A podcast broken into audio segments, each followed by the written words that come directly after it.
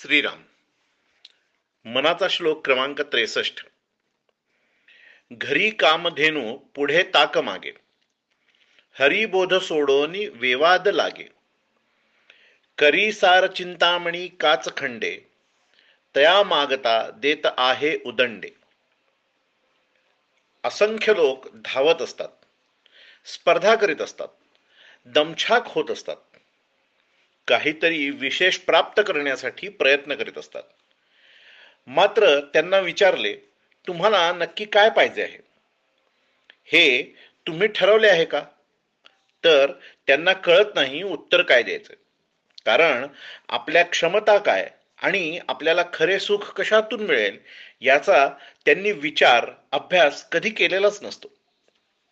आज समाजात स्वतःचा बोध नसलेली अशी अनेक माणसे आजूबाजूला वावरताना दिसतात. स्वतःचा अभ्यास स्वला जाणणे खूप महत्त्वाचे आहे.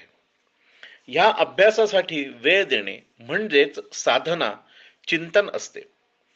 निजरूप आणि निजज्ञान झालेला माणूस वेगळाच वागतो.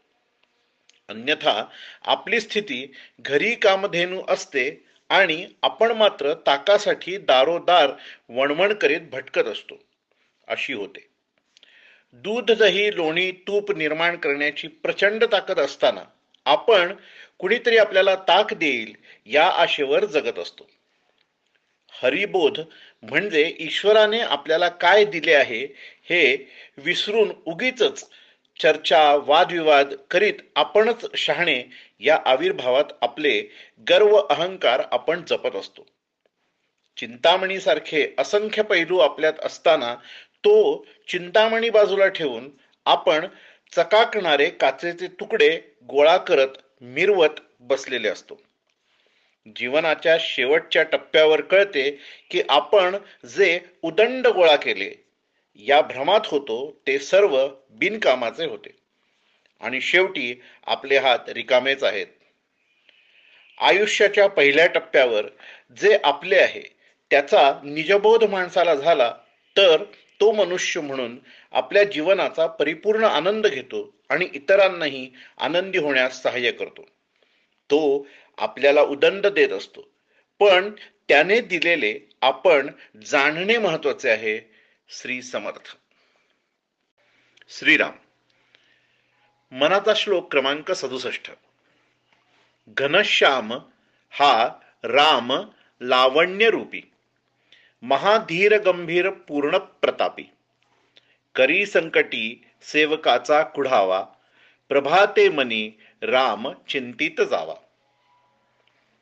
सौंदर्य हे पाहणाऱ्याच्या दृष्टीत आणि त्याच्या पाहण्याच्या उद्दिष्टात असते. प्रत्येकाला ईश्वरी सौंदर्य प्राप्त झालेलेच असते. पण त्यातील लावण्य आणि गंभीरता ही आपल्या ध्येय साधनेतून प्रत्ययास येते.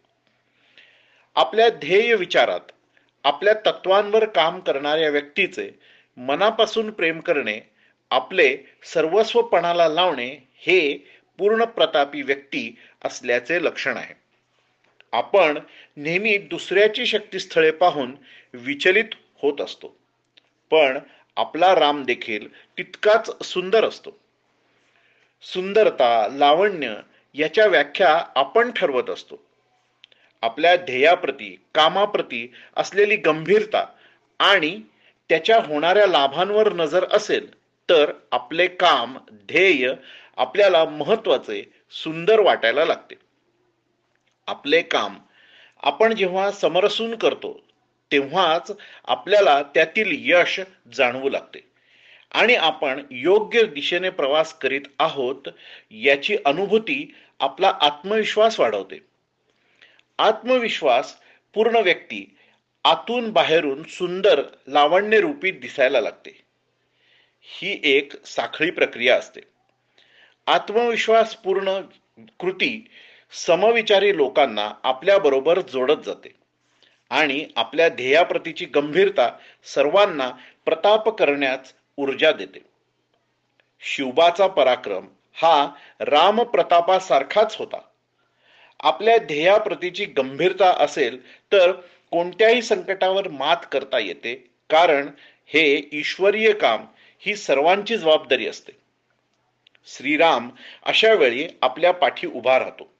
असा विश्वास सर्व यशस्वी लोक आपल्याला देत असतात. ही तो श्रींची इच्छा म्हणून केलेले काम कोणत्याच अडचणीत थांबत नाही. कारण आपले काम आता श्रीरामाची इच्छा झालेली असते. पण त्याचे स्मरण आपला संकल्प दृढ करण्यासाठी अत्यावश्यक आहे. त्यासाठी समर्थ म्हणतात प्रभाती श्रीरामाचे चिंतन करावे. म्हणजेच कालच्या यश अपयशातून घेतलेल्या ज्ञानाच्या आधारे आपला नवीन दिवस सुरू करावा. राम स्मरणात ठेवून जागृतीत राहावे. ध्येयाच्या चिंतनातूनच आपल्याला ऊर्जा मिळत मिळते.